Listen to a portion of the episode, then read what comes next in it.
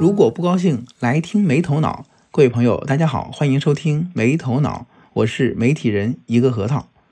我们这档播客呢，就是以媒体人的视角去观察和理解世界，去探讨我们当下的境遇和个人的成长相关话题。我们今天的节目呢，也请到了另外一位媒体人，也是我的大学同学，他现在是在一家商业的媒体平台做财经新闻编辑，他叫陈加油同学。我们欢迎陈加油。嗯，跟大家先跟大家谢谢邀请。嗯，先跟大家打个招呼吧。呃，怎么介绍呢？也没什么可介绍的，就是呃，工北漂十多年，嗯，在主流财经媒体做编辑也做了有八年。嗯，好，那我们就开始吧。大家可能不知道哈，尤其是听众朋友们不知道，我们现在是在陈加油同学的车里进行录制，他刚刚也是。喜提了一台新车，我们先恭喜陈加油同学，终于可以给自己加油了哈。那我们这个特殊的场景呢，其实也给我们提供了一个很好的一个聊天的一个环境。当然，因为这个车企没有赞助，所以我们就不给这个车企打广告了。想加广告，此处广告位招商哈，欢迎广大车企来咨询。当然了，我们是一档新的播客，我们还是就是更多的是关注一下我们当代。年轻人，尤其是我们八零后这一代人，或者是九零后这一代人，在当下面临的各种生活的一些处境啊，或者是在工作生活当中的一些问题，所以有什么问题呢，也可以大家一起来聊一聊。我们这期的话题其实关注到的就是一个大家现在可能比较关心的一个话题，就是钱。说到钱，我们还是从这个车聊起吧。你先跟大家分享一下你买车的这一段时间的经历吧。啊，买车的这个经历就是很熬人的一个经历吧？怎么说呢？过去的两个月一直在看车试驾，嗯，然后比较，总体的感觉，终于有自己的车了，然后还是很满意的一台车，庆幸自己没有做错选择。那你以后考虑是更多的是在北京开吗？还是说是考虑以后？比如说过年回家更方便一些，还得在北京开，因为毕竟提了车就要开，就不能放着嘛。对对，有车以后的好处，嗯，是显而易见的，就扩大你的生活半径。对，你刚才说你是分期购买，对吧？嗯。你为什么会选择分期，没有全款？之所以分期，还是跟现在手头的这个，因为涉及到。就是未来的一年内需要花很多钱，嗯啊，这个资金的分配就需要去做好安排，嗯嗯，就这款车的话，确实当时的一个首付的预算就是在五万以内，啊，现在整体上来说也是差不多，就是在五万稍微出点头。那你总的成本会比不分期要高多少啊？呃，要高个几千，两万吧？高那么多吗？呃呃，一一万五左右吧，高个一万五。嗯，分分多少年的一个分期吗？啊，你是时间比较长是吧？对，五年的一个分期。正常的两年是不是会低一点？两年的不是有免息的有一些是有免息的，对，因为近期肯定是要有大额的这种，确实需要去做好规划。我是今年真是给国家做了贡献了，什么贡献？嗯，就是贡献消费嘛，嗯，买房买车。你说的最近花的钱比较多，就是一些一次性的大额的这种支出，对吧？就比方说买买买车的首付款啊，或者是买房的这种首付，对吧？首付嘛，这种一次性的大额比较多，更多的就是留给时间，就慢慢还，是这种，对吧？对，这种可能也是很多人的一种。消费方式吧，就是相当于在一定程度上缓解了一点经济的一些压力。因为现在我是考虑到一个经济下行期。嗯嗯嗯。其实咱们这个年龄啊，其实咱们的咱们的年龄，嗯，包括这这档播客面 面对的受众啊，嗯大家可能可能更多的还是不是八零，不完全是八零后。因为八零初的这一代人，已经都对已经稳定了了，对稳定了。还是说八零末到九零初这一代人？嗯嗯，九零末和零零后，人家又是一代人啊。对对，他们的考虑可能更少了，就我们这一代好像就有点这种夹心的这种感觉，对吧？对，就是既没有赶上那个蓬勃起飞的那个阶段，对，嗯，也正好迎来了生育率负增长，然后经济下行叠加疫情的这些因素，对，还有全球的向右倒潮转向的这么一个过程，就是都被咱们经历到了。对，你从年龄角度来考虑，如果现在你有稳定的工作。然后还你还挺喜欢的一份工作，乐于去投入精力，然后也有不错的这种同事关系，那我需要把我现在赚到的钱，然后去做分配，嗯，早还早轻松嘛，早借早还，然后真的到你面临那种比如说裁员失业。啊，那时候你也不需要担心，因为前些年由于各方面原因吧，没有积，没有任何积蓄，嗯，也是这两年才开始有的，才开始去考虑存量的财富的重要性。嗯嗯，流量确实很重要，流量能拆东墙补西墙，哈，怎么都能过。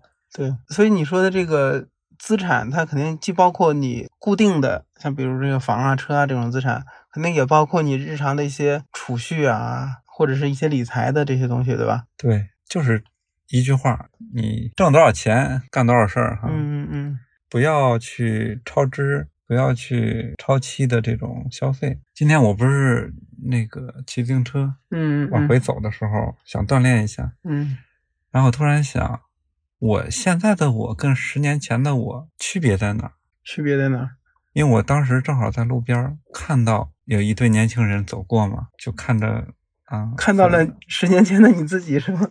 就是有一些，当然现在也不能说自己有多成熟哈，但是明显能感觉到那个年纪的稚嫩都是挂在脸上的。嗯嗯嗯。然后现在的自己，即使只是骑着自行车，但是活的也很相对来说感觉从容一些。嗯。就是你有一定积蓄以后，你就可以相对从容一些。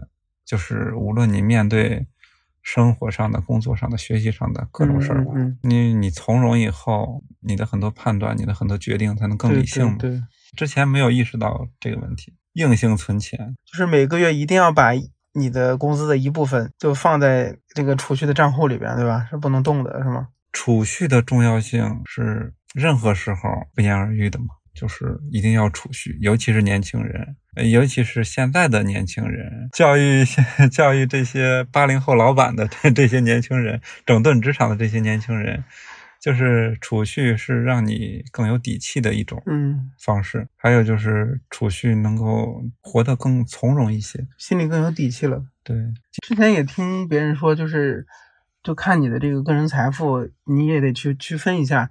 你这个财富是属于这种个人的这种劳动性收入，还是资产性的收入，对吧？这个尤其是后边那个资产性的收入，可能对于你的这个收入来讲，它的影响是不是会更大一些？一部分是一定要做投资的，即使现在市场环境很差，但现在现在 大家都知道，呃，A 股是什么？A 股是中国人的缅北。这个比喻很形象。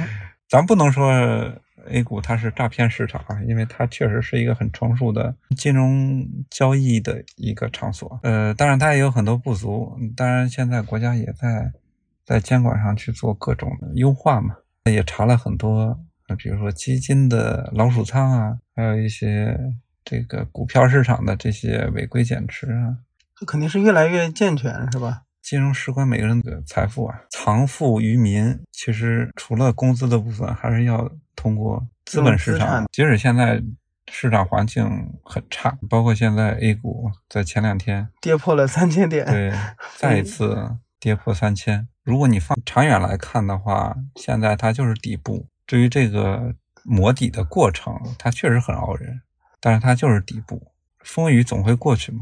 怎么感觉一直在是底部？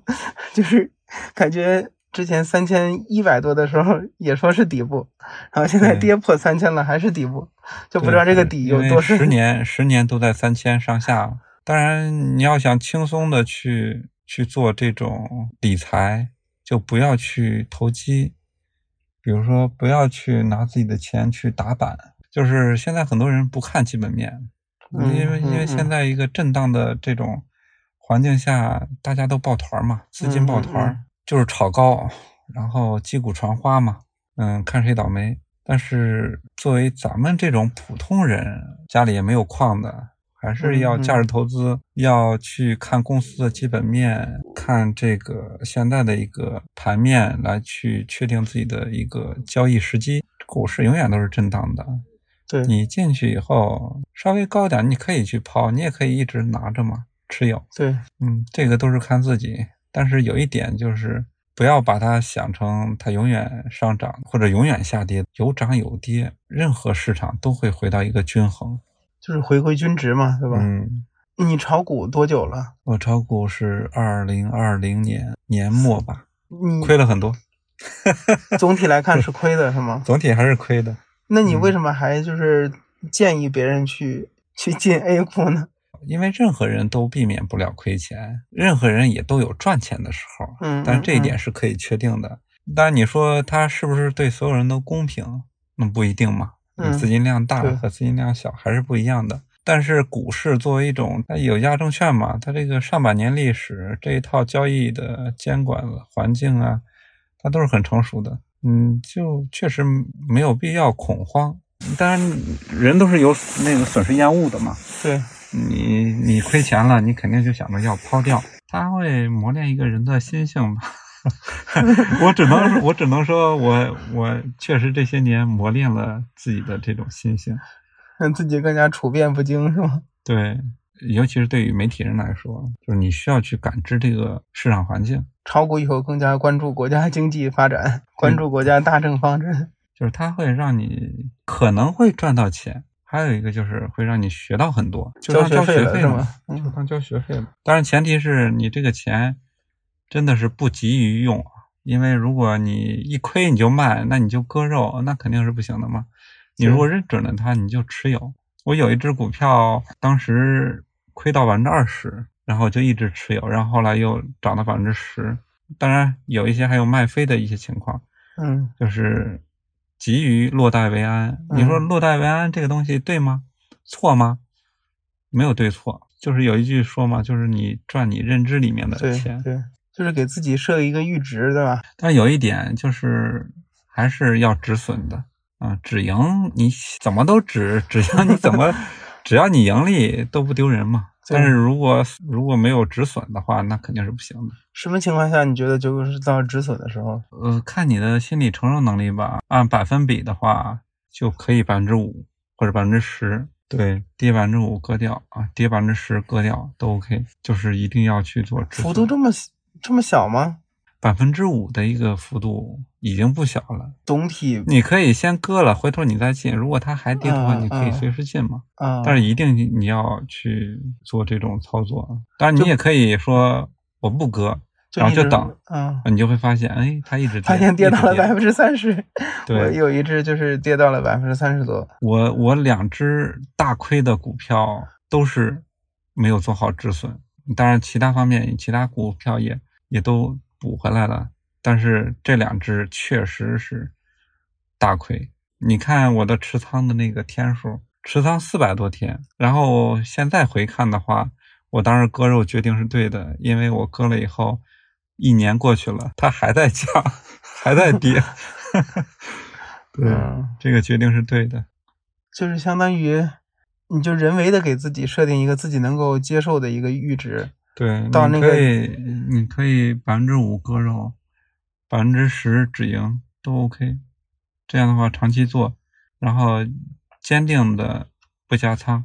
我发现我的所有的交易，挣钱的交易都不是重仓的交易，那是因为我没有重仓，我就没有去太关注它，只做好选股，然后就放那儿了，然后偶尔看一眼，然后它赚了我就卖掉了。所有的这种盈利的交易单嗯，都是嗯类似的这种规律。嗯这就意味着，如果你重仓了以后，它会影响你很多判断，嗯因为你的损失是完全不能跟那些小单来比的嘛。对对绝对对损失是非常大的，百分之一的一个波动就是上千的波动，这个对人的承受能力是有考验的。如果你又经常盯盘，你很有可能去就是被主力去操纵。小仓位不加仓，只做好选股，然后躺躺着赚。如果你投入了大量的时间在一只重仓股里面，结果还亏钱了，你会否定自己？不值了啊。你会否定自己，你会对自己的这种交易的这种逻辑，还有你自己的这个选择都抱有怀疑，坚决不加仓，亏百分之五就卖，持有至百分之十也可以卖。这样的话，你亏百分之五和涨百分之十，你会有一个交易差，会会有盈利。我这个也是属于千手观音型的一个，之前是千手观音型的一个一个操作风格，就是一次会持有最多的一次达到了二十二只股票，那确实挺多的了。对，然后你会发现，嗯，亏的只有那几只，而且都是大亏，其他的都是盈利的，嗯几千、几千、几千的盈利不丢人。这个几千我觉得也 OK，因为它的仓位就很小，它的仓位可能也就一万块钱。嗯，我觉得这是一个呃，对于普通的没有那么多资金的呃小散，可能比较好的一个交易方式。船小好掉头的这种感觉，对吧？对，那这个肯定就非常考验选股的能力了。你在选股方面有什么经验吗？选股基本面肯定是要看的嘛，你要看它的财报，然后以此来确定它是否有退市风险。嗯，这是因为我是踩过这个雷的，在这方面我是踩过这个雷的。因为某一天正在上班，突然发现自己的股票 ST 了，啊、直接跌停。对，那个确实是是很大的一个触动。第一次啊，也是唯一的一次遇到了这种股票。呃，基本面的去判断肯定是要有的，但是这个是比较简单的一个判断，你就看它的经营经营的一个现金流嘛。嗯，只要是可持续的造血这么样的一个企业都是 OK 的。嗯，这是一个基本面。那操作层面就另说了，比如说你要操作哪个板块、哪个主题、哪个呃哪个个股，这是要依市场环境来定的。比如说现在都热的一个板块，你不去看它的里面的强势个股，那你去看谁呀？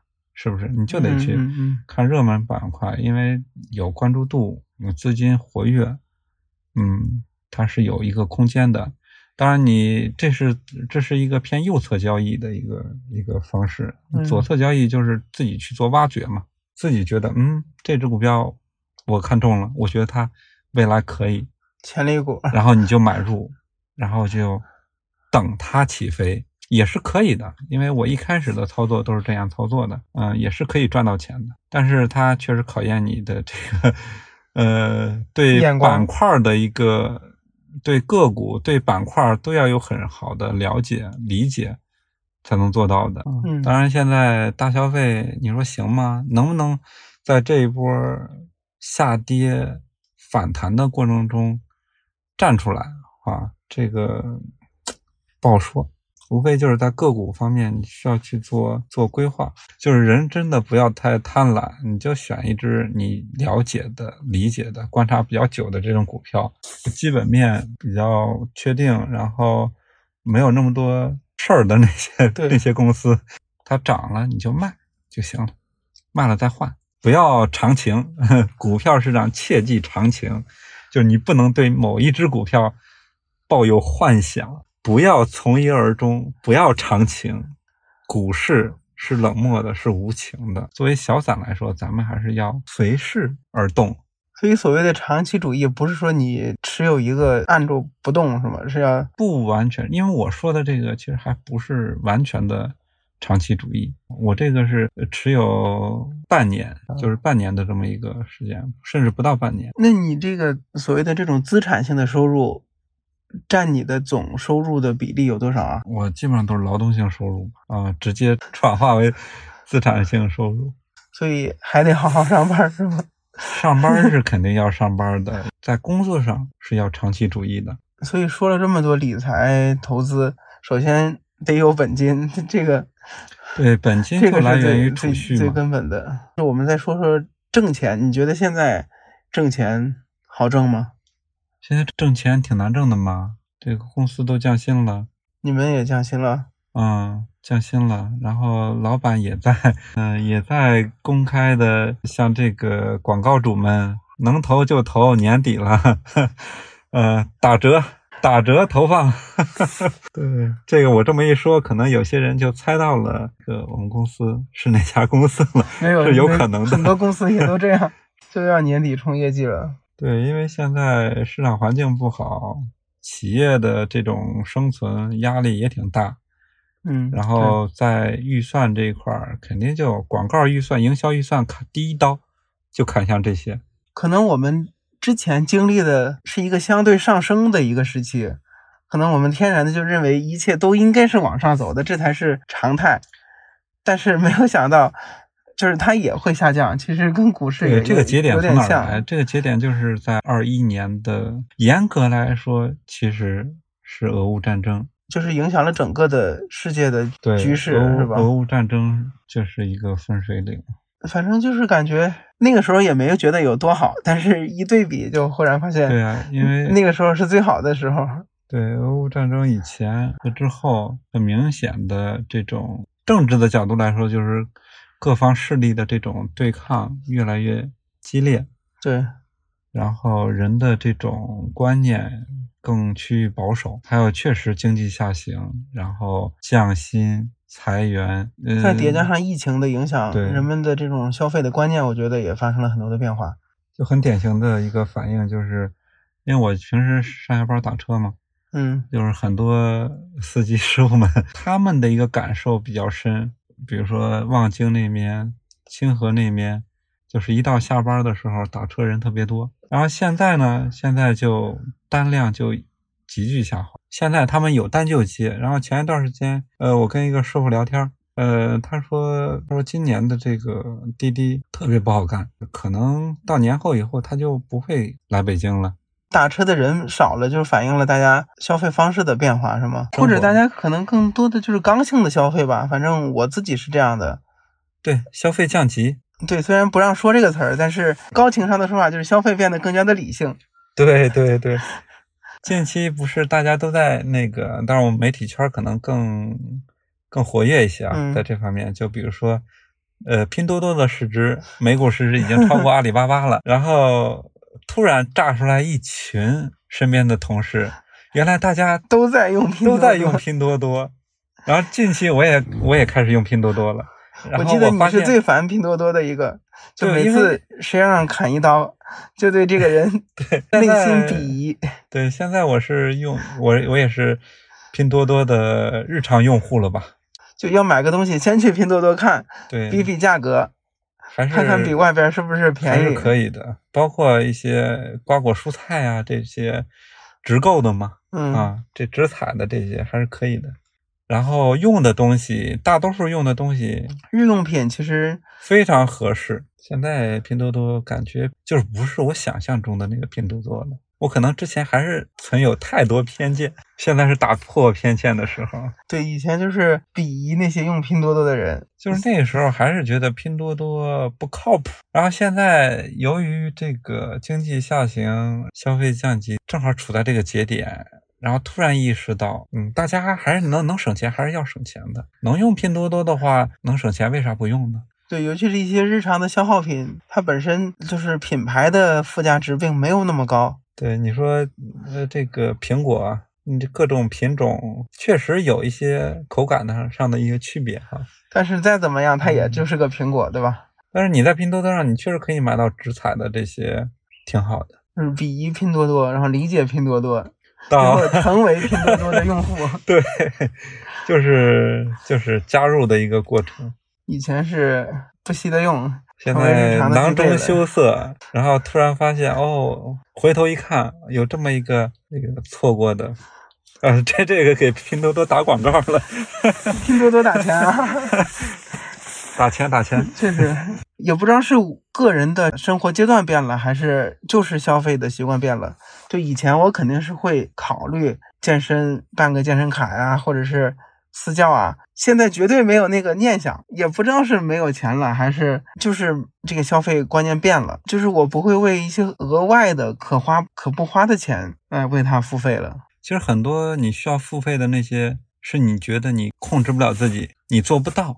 然后你希希望于借助于外力，然后来达到你想要的这个效果。嗯，当然屡次这个交了钱不去哈，对，这个也是一个常态，很多人都是。所以说这个消费可能没有那么有必要。比如说，当自己没钱之后，发现自己的意志力还是挺强的。对啊，对靠自己的意志力可以完成很多以前需要别人监督要完成的事儿。对。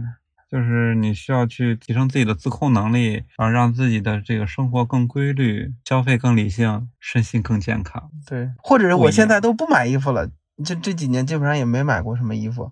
因为这可能是跟你结婚了以后还是不一样消费方式有关系。对，毕竟有了孩子以后，呃，很多时候你考虑的可能不是自己了嘛，嗯嗯嗯，更多的还是孩子、老婆。像我这个阶段，就是未婚的这个阶段。呃，就很多时候还是会会需要买，当然我的东西都是很固定的，嗯嗯，呃，是比如衬衣，使用的品牌也没啥品牌，男人中年男人最常去的海澜之家啊，一年去两次就够了。没有没有，我可能还上不了海澜之家的那个 档次啊，我没有那个档次，我就是优衣库。嗯，我觉得这种衣服超市的这种就完全能满足我。然后鞋子什么的，就是固定的嘛，就是耐克、安德玛，就这些，也就没有别的了，其他也没有了。所以可能相对来讲，男生的消费比较的固定，除了那些刚才说的那些大额的一次性的支出，日常的消费是不是也没有太多的方面？日常消费非常非常少，我一个月可能在吃穿用上面的一个消耗。可能不到两千块钱，这么少吗？对，也不是说我不舍得买，就是没有这方面的一个消费。就现在可能多多了，跟女朋友一起出去，嗯，逛街、看电影啊，购物一些娱乐的对对对，可能多了一些这些。你觉得这些方面是负担吗？是压力吗？还是说一开始的时候觉得是负担？因为一开始的那个开销还是很大的，一个月近万的一个开销啊，就是会花很多。然后持续了三四个月，就感觉会有一些负担，因为那个时候可能关系还没有很确定，是吗？他是需要有一个前期的像投资的一个过程，是吗？也嗯，也不能说是投资，就是但是日常是你必须要付出的成本，培养感情需要付出的一个成本，嗯，对你需要去创造一些场合，对，嗯，一些情景啊，这个对。对，需要付出这些。那现在的开销就就少少了很多，所以说你你说能不能储蓄，这个完全是可以的，就哪怕一个月挣五千块钱，能不能储蓄也是可以的，哪怕一个月存一千块钱，一年也一万呢，嗯，工资是可变的嘛。当然，对于这个，对于我来说是是下降的啊，对于我来说讲也是下降的。对，嗯，我现在已经，我从来没有想过我会降薪啊，就可变的。工资是可变的，但是没想到是往下的变，对，是往少的变。就是这也是我人生中第一次经历降薪，因为之前都是一个上升的过程，突然经历一次降薪，就觉得嗯，很符合现在这个经济形势，感觉一下子跟这个经济 挂钩脉搏 共振了，形成共振了，感觉。嗯，原来你也有这种感觉。就有的时候就感慨，就时间确实过得挺快。咱们其实是同一年毕业，也就是脚前脚后来到北京，嗯，这一晃也就十一年，十一年多过去了，嗯。然后相当于咱俩分别就是以同样的一个大学的身份，然后来到北京，来到北京之后走到了不同的轨迹，代表了两类人，一种就是工作之后直接在大城市直接就业了。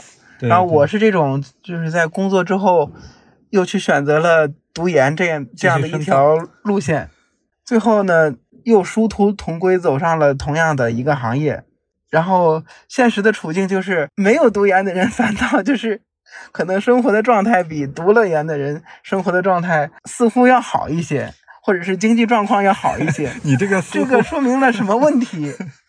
就是这个读研有没有意义，而且读的专业还都是新闻相关的专业，是不是在某些方面恰巧印证了张雪峰老师的学新闻是没有出路的这样的一个现实情况？你当时直接来了北京，直直接工作，最开始其实也是做编辑，对，然后现在也是做编辑。我现你这十一年工作有什么感受吗？我现在就是可能感触最深的，就是十年前的媒体行业跟现在的媒体行业也不一样是吧？是两个生态，嗯嗯嗯嗯嗯。现在完全改变了。当然有一些东西咱们没法聊，对，这个没法说。其实正好十年也是媒体融合的十年，也是对我们就是正好经历了一个从 PC 端到手机端的一个变革的一个过程。过渡的过程，因为你第一份工作还是相当于是 PC 端的编辑，对吧？对对现在它其实是多终端的编辑了，甚至可能大家看更多的还是移动端，还有移动端接收。这个行业的一个人才吧，嗯呃，进来的这些新员工区别还是挺大的。十年前，你确实可以通过你个人的这种个人的渴望吧，嗯还有你的嗯努力，还有你的一些机遇，进到一些新生的、后来发展的不错的这些媒体。嗯嗯嗯嗯但是现在这个阶段，其实是有点饱和了吧？呃，人才是饱和的，然后门槛儿也是很高的。现在从事媒体行业的这些年轻人，可能更多的还是一种理想、梦想，或者是一种兴趣。他是他是有有爱在里面的，有喜欢在里面的，就是他们用他爱发电。如果你像张雪峰说的，就是如果你觉得，嗯，我要干这工作，我只是为了糊口，OK，你可以不要进入这个行业，因为这行业糊口也做不到是吗这个行业是很难糊口的，这个行业的流动性也特别大。所以它从技术上确实是一个突飞猛进的一个时代，但是好像从整个的个人的成长方面，它确实没有跟技术的进步同步，对吧？可以这样说。其实我我说的也是高情商的话了，就是可能你的那个你的个人的这种 ego 啊，或者是个人的这种所谓的新闻理想吧，可能没有办法真正的能够完全的落到实地嘛。一方面，可能你的理想不能够完全达成，你拿到的薪水也不足以支撑你的生活，可能现在就是一个这样的一个状态。对，现在就是咱俩其实都一样，都会面临这个问题。这个年龄，这份薪水，这个工作，嗯，要不要继续干下去？因为你会看到转型的媒体人，大家活得也挺好。嗯你嗯，身边的同事出去了，归来仍是少年，回来以后 也能发展很好，不回来在外面也发展的挺好。所以说你就在想啊、要不要出去？尤其是现在一个经济下行周期，嗯，又面临降薪，又面临未来的可能的生活成本的上升，嗯，需不需要去考虑变一下？确实是需要综合去去想的，去考虑这个这个事儿，很难说。当然，我之前说过，说这工作上要长情主义啊，这个长情主义以后，你到底能不能获得你想要的？就如果你想获得金钱，OK，他可能真的给不到，但是你说温饱就 OK，那可以温饱。然后你说你想获得更高的这种精神上的成就，呃，媒体还是可以的。我们总编辑有一次例会上说过一句话，他骨子里边认为媒体人每个媒体人就是精英，无论你的收入啊，不看你的收入，不看你的这个社会地位，嗯因为媒体人的这种思维，它是一个关切，一种人文关怀，他是有这种思维和这种信仰吧，有有这种思想的人就应该是精英，因为他是有道德底线，是有自己的原则的。对，但这又涉及到一个赚钱赚来的钱干净 还是不干净的问题啊，这个就另说了。所以可能我有时候就觉得我们骨子里就是就得做这个，对啊就可能你现在知道现在的状态，可能你回去重新做选择，可能还是会选择它。很有可能，对，因为我觉得我做这份工作，我结识这些人，我觉得在我生活里面是有意义的，即使他只能给我一份温饱的 这种，但是我在精神的价值是无价的。对对，就是比如说十年、二十年以后，我我回望这段生活，我怎么看待它？我我是否虚度了这段生活？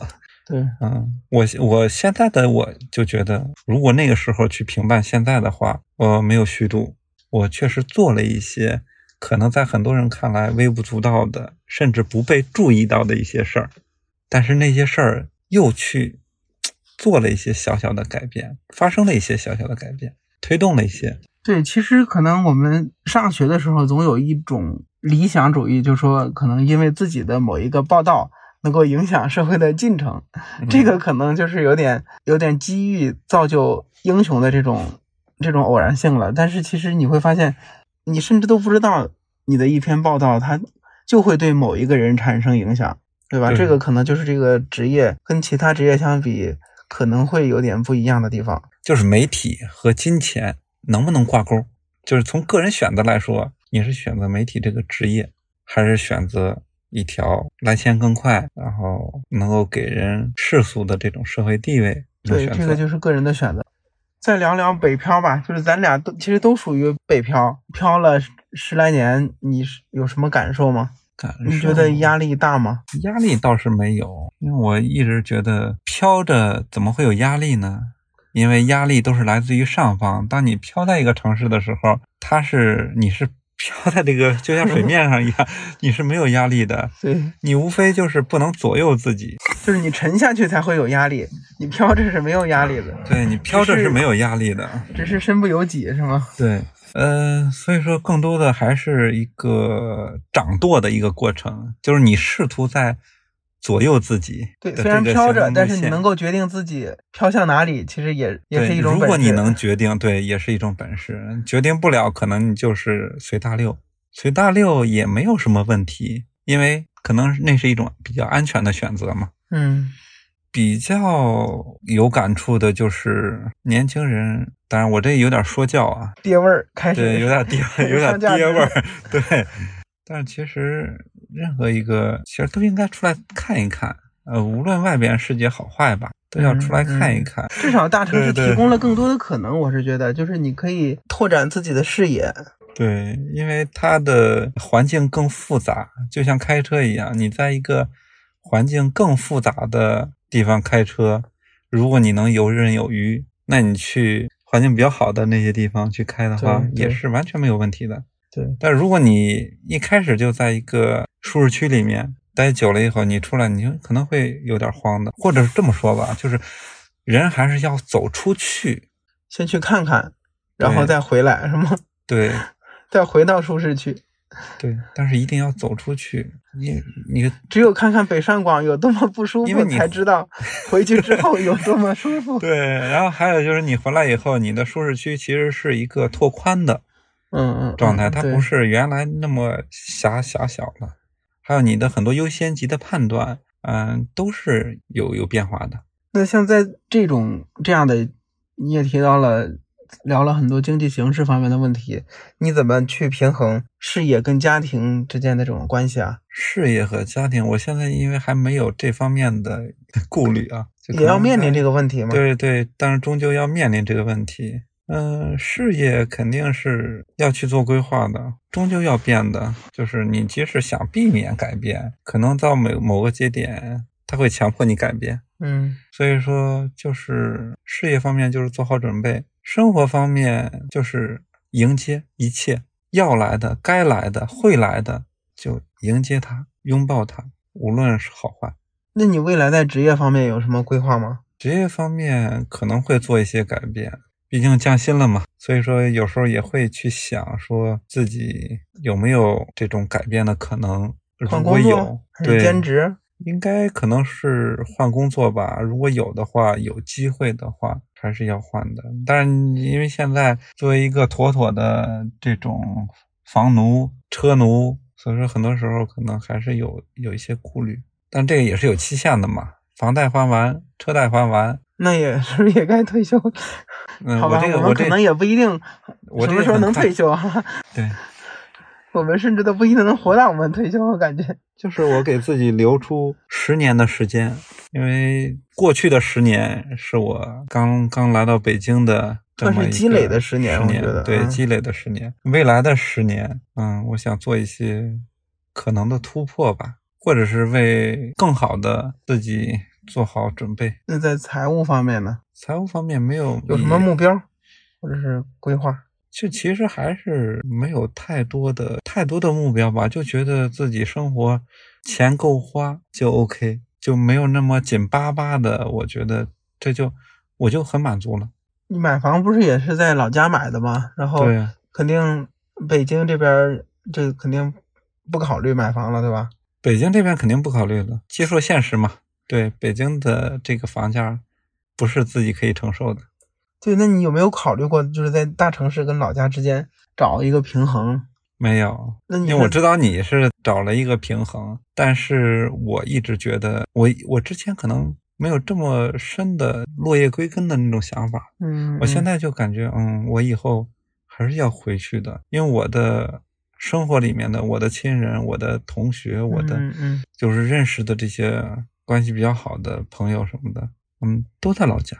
嗯我可能我还是要回去。当然，家里边的节奏、工资是另一方面啊。如果不需要考虑工资的话，我更现在更倾向于回去，然后过一种平稳的、安稳的这种生活。你这个时限是多久呢？就是十年，我希望在未来的这十年，攒足够的钱，把债务都还完，然后回去债务安稳还完。是一方面，还有就是自己各个方面的能力上面也有一些准备，也有一些提升，然后回去也不能说一回去以后就会变得很好，但是他确实能回去以后，你可以从小干起嘛，做一个个体户。嗯，我其实偏向于做一个个体户，创业，谈不上创业吧，个体户这不算创业了，就是有一份自己的事儿，就是不再为别人打工。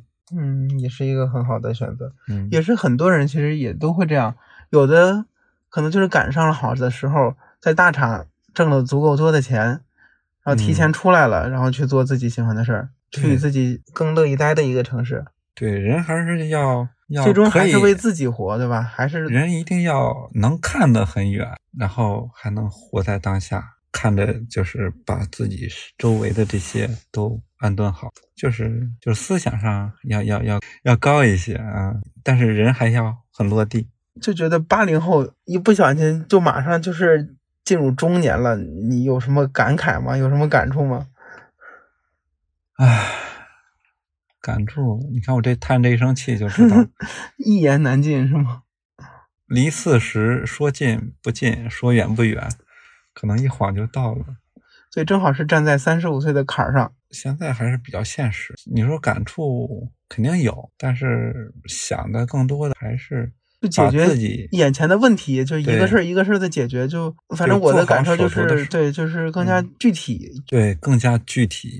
比如说我要买买一个什么东西，我要添置一个什么东西，我就直接去看，解决了这一个，然后再再解决下一个。对，就是就像你就是打算买车，那就去看，然后怎么在自己的消费的能力范围之内，然后选一个实现自己的这个小目标，然后再朝着下一个小目标努力。那以前你可能觉得都人都觉得，哎，未来无限可能。那现在其实更多想的是啊，一件一件的去想。就一个问题一个问题的去解决，对，就是解决当前面临的一个又一个具体的问题。都是具体的，具体的烦恼，一切都是具体的。有什么总结或者是升华的？要不要上点价值？咱们就别上价值了吧，就是我们怎，么办？我们就脚踏实地的生活，眼睛望向前方，脚踏实地的生活，嗯，这就够了。因为我记得我上次跟你聊的时候，我其实是稍微有一点悲观的。嗯，但是跟你聊完之后，我忽然就觉得也没有那么悲观。当然不是说就变得乐观了，或者是变得麻木了，而是觉得就 just do it 就可以了。对就是你不能停留，也不能感慨，也不能光有想法不去付出行动。对，然后还要把自己的视线稍微往回收一收，不再像之前那么好高骛远，嗯，更落地，然后收一收，收到你身边的人，你的三五好友，对，关注附近的人，是向彪老师还有你观点？亲人、你的爱人，把自己的周围的这些人聚拢到一起。面对具体的人，去解决具体的事儿。对，对，就像做这个播客，其实也是一样。以前就是老是有这个想法，但是也没有头绪，也也没有去真正的去去做。但我觉得没没头脑这个名字还挺好的，因为是因为灵光一现，因为下次我可以再做一个不高兴是叫吗不高兴，可以以后就可以经常的串台什么的。对，嗯，挺好，反正也算是一个开始了。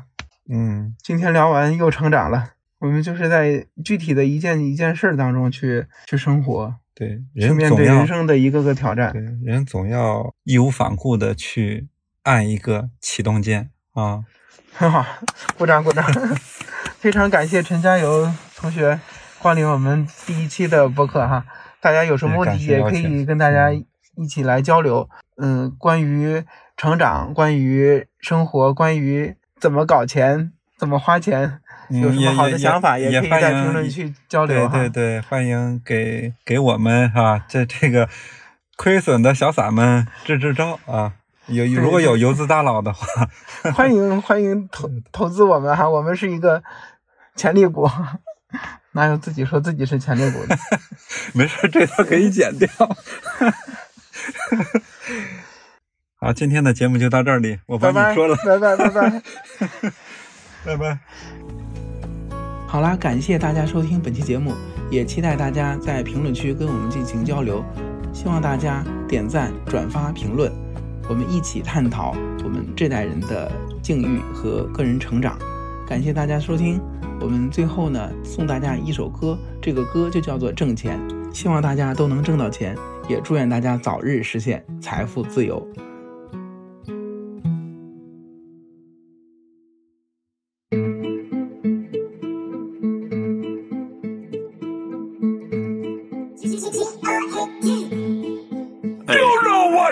子每天都在挣钱，挣钱，除了挣钱还是挣钱，挣钱。多的没得，老子喜欢挣钱，挣钱，老子每天喜欢挣钱，对，老子每天挣钱，挣钱，哎，除了挣钱还是挣钱，哎，多的没得，老子喜欢挣钱，挣钱，老子每天喜欢挣钱，对，对于票儿来说，老子从来不喜欢等，除了票儿以外的事，老子都可以忍，赚票儿的三个字，我晓得咋个去整，老子就是喜欢整，硬的骨头来啃，我不是每个月等生活费的小娃，我也不想待在乡村爸爸的小卡卡，不需要婆娘来小号给他抓娃，浪费钱说大话，老子又不走人法，哎，老子每天都在挣钱，挣钱，除了挣钱还是挣钱，挣钱多的没得，老子喜欢挣钱，挣钱，老子就是喜欢挣钱，对，老子每天挣钱，挣钱，哎，除了挣钱还是挣钱，哎，多的没得，老子喜欢挣钱，挣钱，老子就是喜欢挣钱，对，老子就是要把银行卡全部装满。那些妹儿看到我们来了，主动变笨，说跟我两个耍个通宵都不得困。有男朋友的全部都想跟我死混，